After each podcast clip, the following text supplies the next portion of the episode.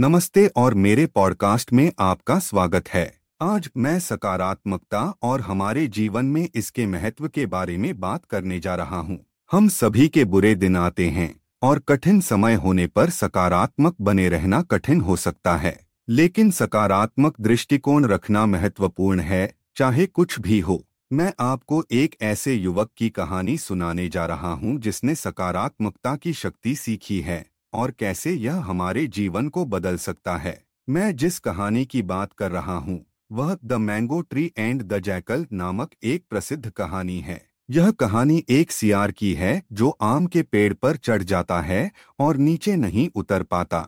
वापस ज़मीन पर जाने के लिए बेताब, सियार देवताओं से प्रार्थना करने लगता है। अचानक पेड़ झुकना शुरू हो जाता है और सियार नीचे सरक जाता है। सियार चकित था और उसकी मदद करने के लिए देवताओं को धन्यवाद दिया। उसने प्रण किया कि वह फिर कभी कृतघ्न नहीं होगा और हमेशा सकारात्मक रहेगा, चाहे कुछ भी हो जाए। तब से सियार ने जीवन के प्रति अपना दृष्टिकोण बदल दिया और हमेशा सकारात्मक और आभारी रहा। यह कहानी एक महान अनुस्मारक है कि हमें हमेशा सकारात्मक और कृतज्ञ रहना चाहिए, चाहे कुछ भी हो। जैसा कि सियार ने सीखा सकारात्मकता हमारे जीवन में एक शक्तिशाली शक्ति हो सकती है और हमें अपने लक्ष्यों को प्राप्त करने में मदद कर सकती है। सकारात्मक रहने से हमें प्रेरित रहने में मदद मिल सकती है और हमें अपनी उच्चतम क्षमता तक पहुँचने में मदद मिल सकती है। सकारात्मकता हमें अपने जीवन में अच्छी चीज़ों पर ध्यान केंद्रित करने में भी मदद करती है और सबसे कठिन समय में भी हमें खुशी पाने में मदद कर सकती है। यह हमें रिश्तों को बढ़ावा देने और हमारे सपनों की दिशा में काम करने में भी मदद कर सकता है।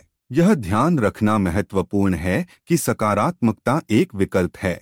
हमारी परिस्थितियाँ कितनी भी कठिन क्यों न हो, हमारे पास हमेशा सकारात्मक रहने का विकल्प चुनने की शक्ति होती है।